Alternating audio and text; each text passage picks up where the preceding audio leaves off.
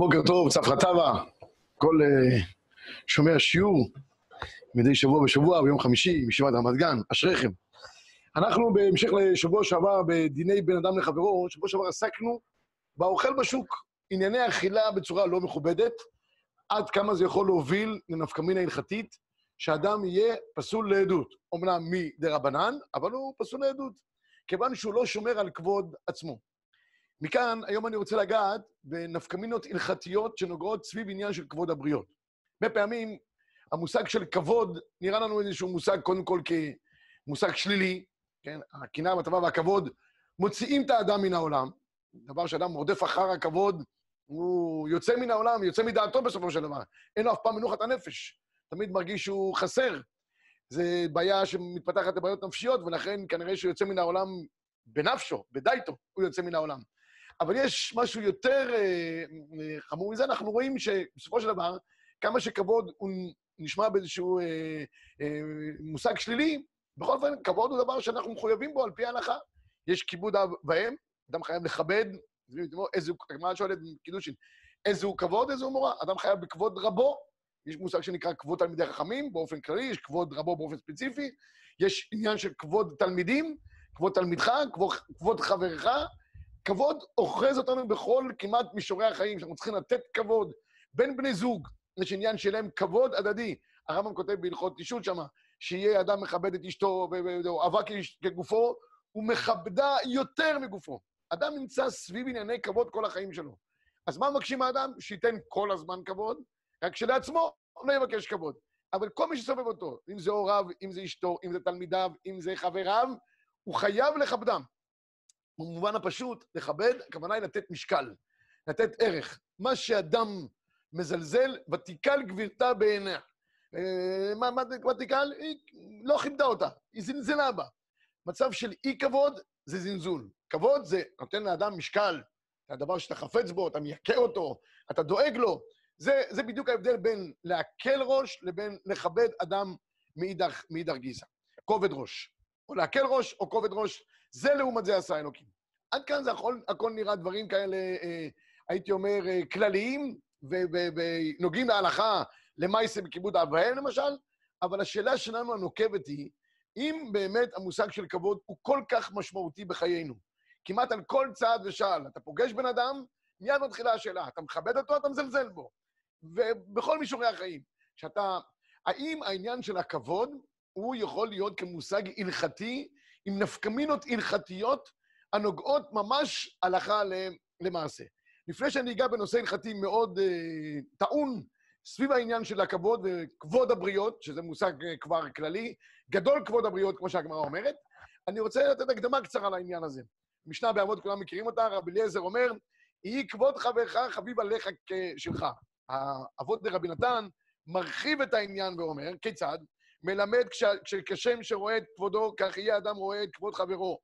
וכשם שאין אדם רוצה שיישא שם רע על כבודו, כך יהיה אדם רוצה שלא להוציא שם רע על כבודו של חברו. בקיצור, תדאג לכבוד חברך, שלא יוציאו לו שם רע, שידאגו לו וכולי וכולי. הכל עוד במישור, הייתי אומר, השטחי הבסיסי. בואו נראה עוד אולי קצת התקדמות בנפקא מינה הלכתית. הספרי כותב, בוא תראה כמה הקדוש ברוך הוא חס על כבודם של הבריות, כשאדם הולך למלחמה, אז שולחים את ה... כהן המשיח שולח את האנשים חזרה הביתה. הירא ורך הלבב, מי שרס אישה, מי שנטע כרם וכולי וכולי וכולי. המדרש רוצה לומר בספרי שכל העניינים האלה של מי שנטע כרם ומי שהרס אישה ומי שבנה בית, זה לא באמת סיבת הפטור. סיבת הפטור זה כבוד הבריות. יש שם ירא ורך הלבב. הירא ורך הלבב, שני מובנים יש בעל הרע, מגמר מסרת סוטה. או שהוא ירא מעבירות שבידו, אפשרות אחת, או שהוא מפחד, מפחד כפשוטו.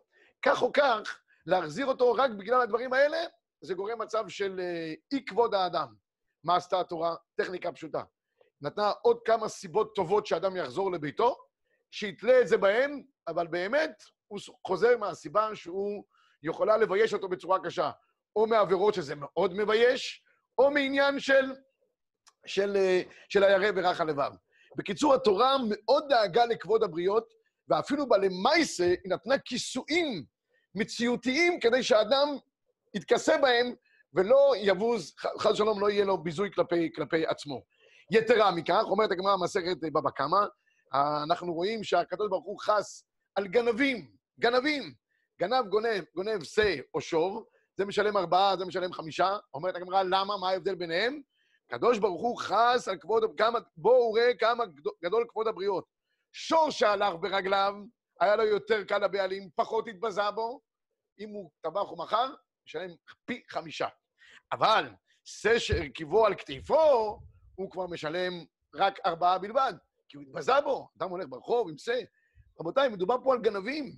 על הגנבים האלה אנחנו רוצים לרדוף אותם, רוצים, רוצים למסור אותם אפילו, אם, אם צריך. גנבים!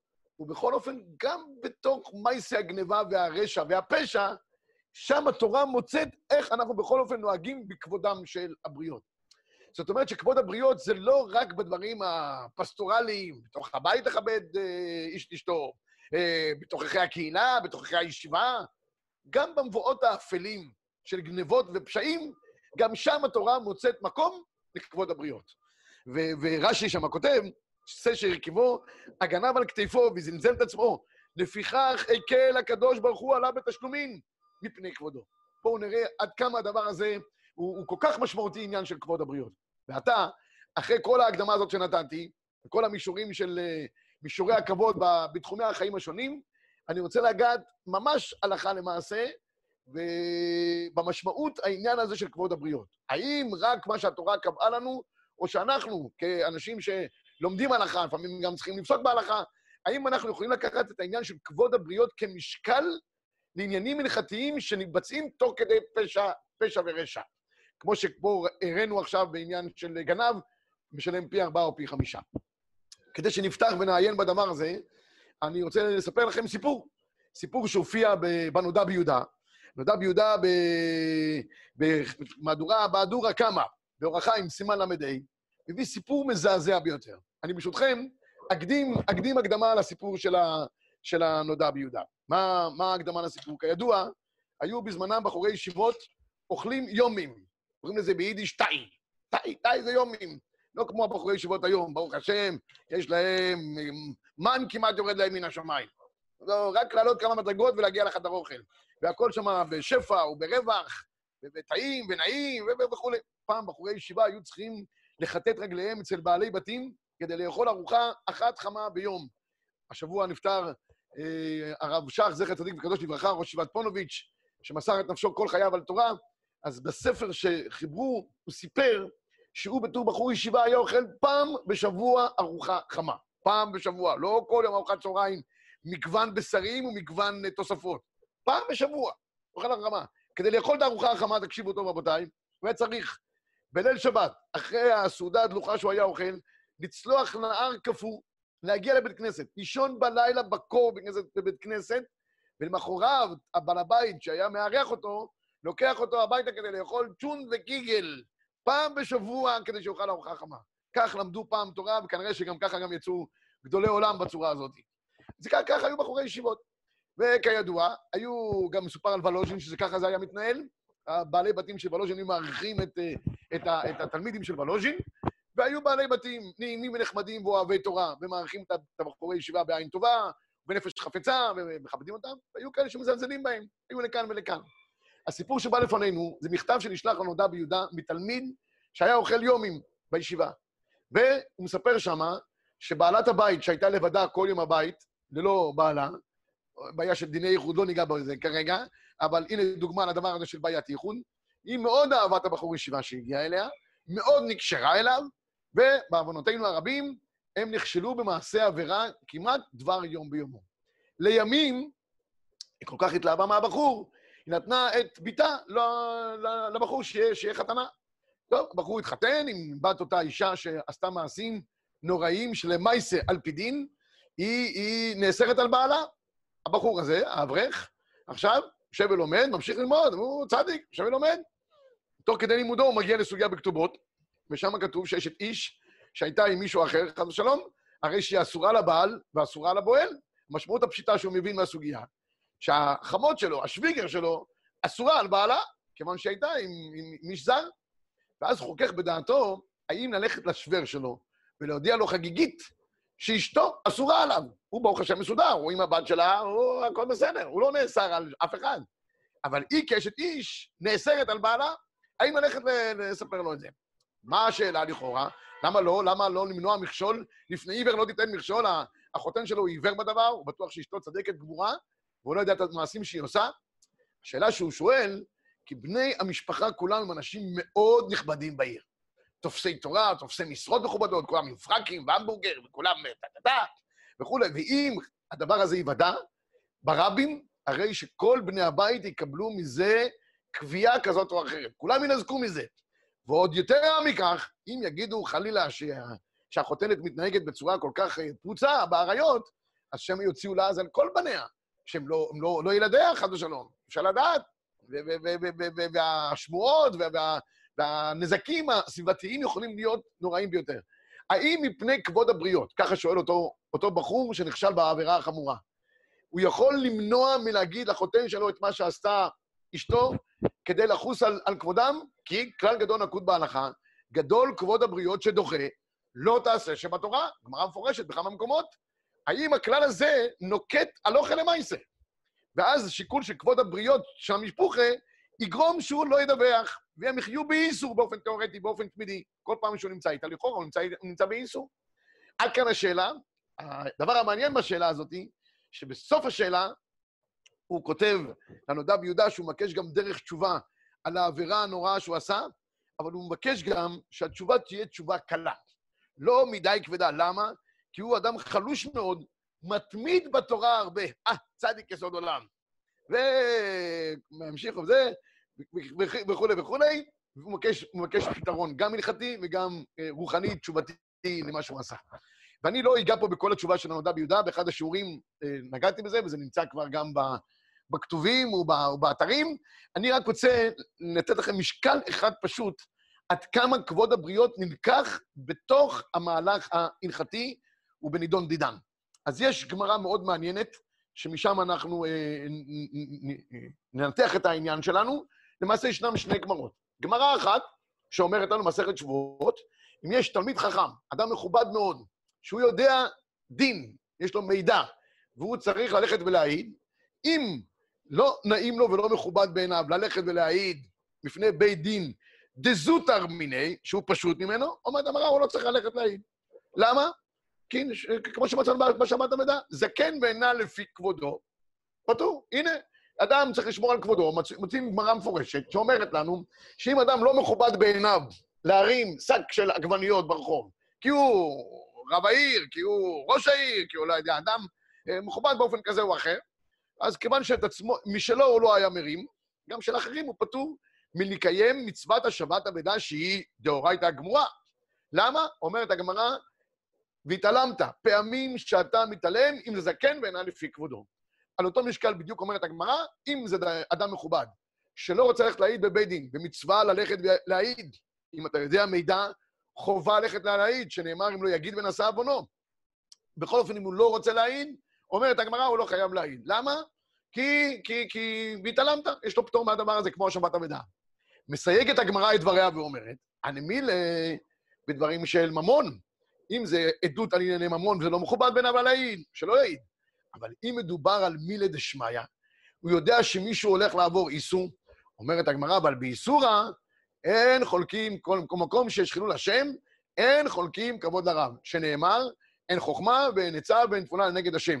ואז הגמרא מסיימת, כל מקום שיש חילול השם, אין חולקים כבוד לרב. נדמה לי שפעם סיפרתי את זה באחד המצב פרטבה, על אין חולקים כבוד לרב, מספרים שהחידה, בשדרות שלו ברחבי העולם, הגיע פעם לגרמניה ביום שישי. ורב הקהילה שמה גזר באותה שבת, שהגיעה החידה, לא לקנות דגים, כיוון שהמחירים האמירו, חרם צרכני. טוב? אף אחד לא קנה. אבל הרבנית שלו ראתה שהגיעה החידה, חידה חכם ספרדי. ספרדים מקפידים לאכול דגים בשבת. יש כאלה אוכלים בכל סעודה דגים. זאת למה? כיוון שהדגים לא היו שותפים בחטא המבול. כתוב, כל אשר על הארץ השחית. מה שהיה מתחת לפני הארץ לא השחית.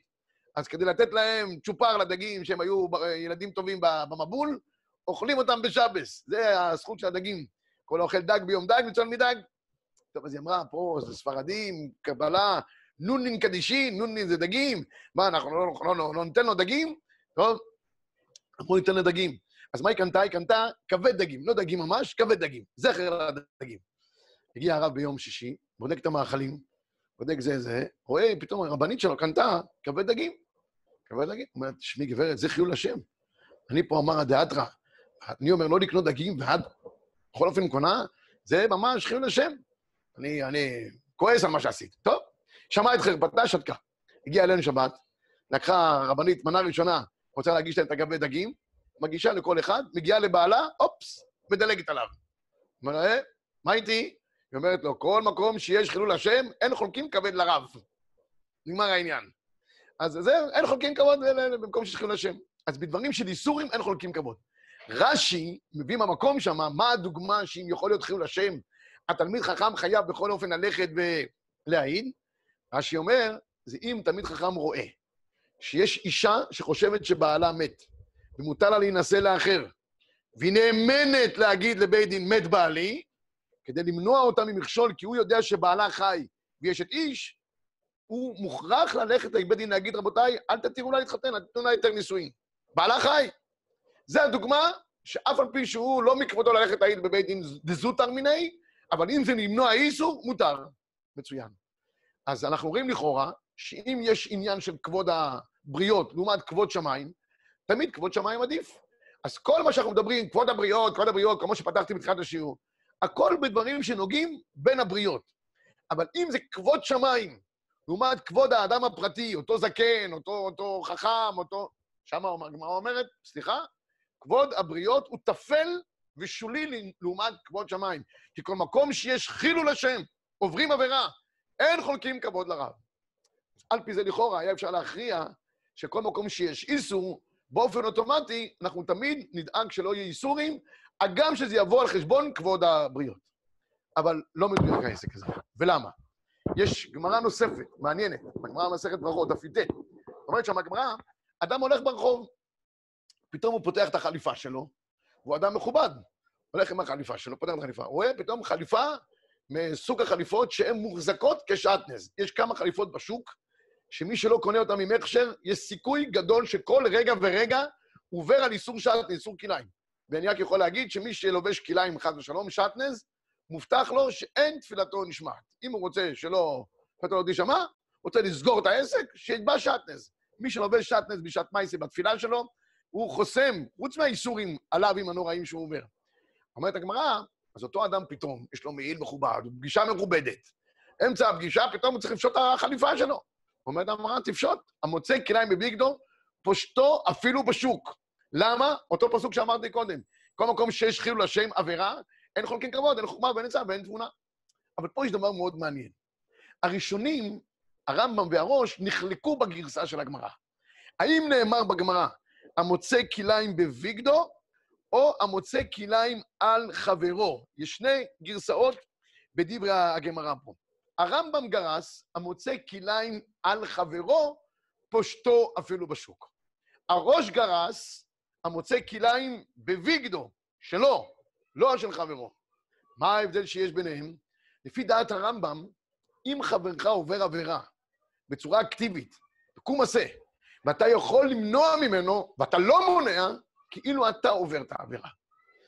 לפי דעת הראש, אם מישהו אחר עובר עבירה, לא אתה עובר את העבירה, אתה פסיבי, אתה בשב ואל תעשה, ויש פה כבוד הבריות, אם כבוד הבריות מתנגש עם כבוד שמיים, והכבוד שמיים נעשה בשב ואל תעשה, כבוד הבריות עדיף. מאיפה ההוכחה? זו סוגיה שלמה בברכות שמה, דף י"ט, אנחנו לא ניגע בזה כרגע כי זמננו קצר, אבל בכל אופן, אלו שני הגרסאות שיש בגמרא. האם אנחנו נוגעים בדבר הזה שנקרא כבוד שמיים וכבוד הבריות? שימו לב, לפי דעת הראש, אם מישהו אחר עובר עבירה, הוא עובר עבירה בשוגג, ואם אני אמנע אותו מעבירה, יהיה לו ביזיון, והוא עובר את העבירה, מבחינתי הוא עובר את העבירה בשם, אני עובר את העבירה בשם ואל תעשה, כי אני לא מונע ממנו, והוא לא יודע כי הוא שוגג, כבוד הבריות יהיה עדיף על פני כבוד שמיים. מעניין מאוד. מכאן נמצאנו למדים של מחלוקת ראשונים גדולה מאוד, עד כמה אני צריך לחוס על כבוד הבריות לעומת כבוד שמיים. לא תמיד, תמיד, באופן קבוע, כבוד שמיים יהיה עדיף על פני כבוד הבריות. פעמים שלפי הראש, כבוד הבריות עדיף על פני כבוד שמיים, אם זה נעשה, כבוד שמיים, בשב ועל תעשה. אם זה כך, הדבר הזה הגיע לידי הלכה למעשה ממש בדברי, בדברי המחבר. המחבר, בהלכות כליים, כותב כך, הרואה כליים של תורה על חברו, אפילו היה מהלך בשוק, קופץ עליו, קורא מעליו מיד, אפילו היה רבו. יפה. למה? כי המחבר פסק את דעת הרמב"ם. מישהו אחר עובר עבירה בקום עשה, אתה לא יכול להגיד אני בשב ואל תעשה. אתה חייב למנוע ממנו. כי יש דין, אומר הקובץ שיעורים, דין ערבות. ואם הוא עובר בקום עשה, גם אתה עובר עכשיו בקום עשה. אם אתה עובר בקום עשה, כבוד הבריות, כבוד שמיים, כבוד שמיים עדיף. לא אכפת לנו מכבוד הבריות, כל מקום שיש חילול השם, אין חולקים כבוד, מצוין. הרמ"א, לעומת המחבר, פוסק, ויש אומרים, דאם היה הלובש שוגג, אין צריך לומר בשוק, למה? דמשום כבוד הבריות ישתוק, ואל יפרשנו משוגג. הרמ"א פוסק כדעת הראש. מה הוא פוסק הרמ"א? אם ההוא עובר עבירה בשוגג, ואתה לא נחשב כאילו עובר את העבירה אתה בעצמך, כי המוצא כליים, דווקא מי שמוצא כליים בגרסה בוויגדו, אבל לא מוצא, כליים בבגד של אחר, שב ואל תעשה, ויש פה כבוד הבריות, הוא עובר על זה בשוגג, שתוק. אל תגידו שום דבר. תן לו להגיע לביתו, ואז הוא יפשוט את חלוקו ואת מלבושו, ובלבד שלא יתבזה. אם כן, מצאנו דבר מעניין מאוד, שיש משקל לכבוד הבריות הלוך למעשה. במצב שבו האדם עובר עבירה בשוגג, אני לא אבזה אותו, אף פי שתוך כדי זה הוא עובר עבירה, כי אני חס על כבוד הבריות, ובאיזשהו מקום כבוד שמיים נדחק, זה כל החידוש פה, ובלבד שאדם לא, לא יתבזה.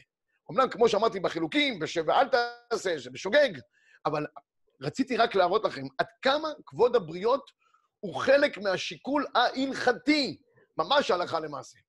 הדבר הזה נוגע בעוד דברים נוספים רבים של כבוד הבריות, שנוגעות ממש בשיקולים הלכתיים כאלה ואחרים. אני היום לא אפרט אותם, בשבוע הבא אנחנו נעשה פירוט יותר, יותר רחב בעניין הזה, אבל אני רק אתן לכם דוגמה שעלתה כשאלה לפוסקים, מאוד uh, מעניינת, גם סביב העניינים האלה של, uh, של קדושה וצניעות וכולי. הייתה בחורה שבצעירותה הייתה דתייה, אחרי זה קצת שרה מן הדרך, אחרי זה, ברוך השם, גם חזרה אל הדרך, עשתה חניית ביניים, חזרה חזרה לכביש, ברוך השם, רצה באוטוסטרדה. התחתנה עם בחור ירא שמיים נפלא ביותר. בעודה בחניית ביניים שהיא עשתה בין, בין מצב למצב, היא נכשלה בעבירות כאלה ואחרות. למעשה, כשנולד לה הבן הראשון, הבן הזה כבר לא היה פטר רחם. היא יודעת שהוא לא, לא פטר רחם. בעלה חושב שהיא צדיקה גמורה, ולקח אחת שהיא ממש אה, מושלמת מכל, ה, מכל הבחינות. והוא בטוח שלילד הזה צריך לעשות עכשיו פדיון הבן. והיא באה בפני הפוסקים ושואלת שאלה, אם היוודע לבעלי שעשיתי מעשים שלא יעשו בצעירותי, תוך כדי uh, קלות דעת שהייתה לי, אם הוא ידע דבר כזה, זה יכול לגרום למצב של ממש uh, הפרת כל השלום בית, uh, מתח בתוך הבית, אם לא יותר מזה אפילו, חס ושלום. האם אני צריכה? אז מה זה גובל, רבי ישי? זה גובל בזה שאם היא תיתן לעשות פדיון הבן, לא תגיד שום דבר, יברכו ברכות לבטלה. ברכות לבטלה לברך, לפי חלק מהפויסקים, זה נחשב ממש איסורי דאורייתא גמורים. האם אפשר מפני כבוד הבריות, מפני כבודה של האישה, שכבר עשתה תשובה והכל בסדר, האם אפשר לברך ברכות לבטלה, או שנגיד אין דבר כזה? כבוד שמיים לעולם עדיף. כל מקום שיש חילול השם, עוברים איזו עבירה, אין חולקים כבוד. שאלה מאוד מורכבת, שהיא נמצאת בסיטואציות ווריאציות שונות בתוככי המשפחות, עד כמה לגלות דברים שנעשו שלא כהוגן, וזה יבוא על חשבון כבוד שמיים, ומצד שני, אם זה יתגלה, כבוד הבריות פה יהיה בצורה הכי נוראה שיכולה להיות, אם לא למעלה מזה.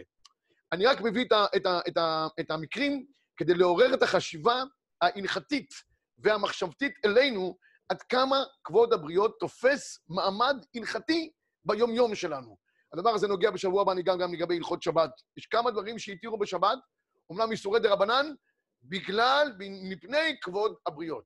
זה לא רק לכבד באופן יפה ותיאורטי, זה נוגע ממש הלכה למעשה. הדבר הכי חשוב, שאנחנו נצא פה מה, מהשיעור, זה לא להיות מרודפי הכבוד.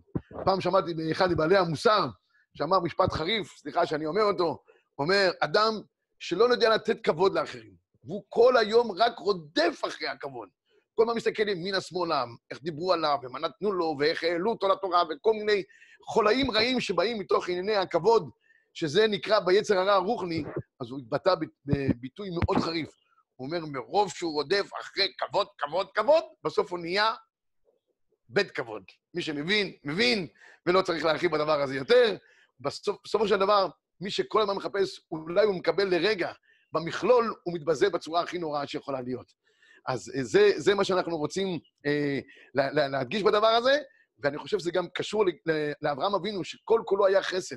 ולתת לאחרים את מה שהם חפצים, וזה מכבד אותם, וזה מייקר אותם, זה חלק מהחסד. זה נותן לאנשים את ההרגשה הנפשית הטובה, המרוממת, למה לא? אדם צריך לפרגן, לתת את זה בעין טובה, בנפש חפצה. מדברים כאלה אדם אף פעם לא מפסיד. ההפך, איזה הוא מכובד? המכבד את הבריות. אל, אל תכבד, תחפש לעצמך כבוד. תן לאחרים כמה שיותר כבוד, ממילא גם תקבל את הכבוד, אבל אל תעשה לשם הכוונה הזאתי, אבל זה יבוא ממילא. שהקדוש ברוך הוא יזכה אותנו, גם לכבד את הקדוש ברוך הוא, כבד את השם מעונך, גם לכבד את הבריות, שלא נזדקק לדילמה הקשה שהעליתי היום, כמה גדול כבוד הבריות לעומת כבוד שמיים. אז שבת שלום, שנזכה לעונג שבת ולכבוד השבס. שבת שלום.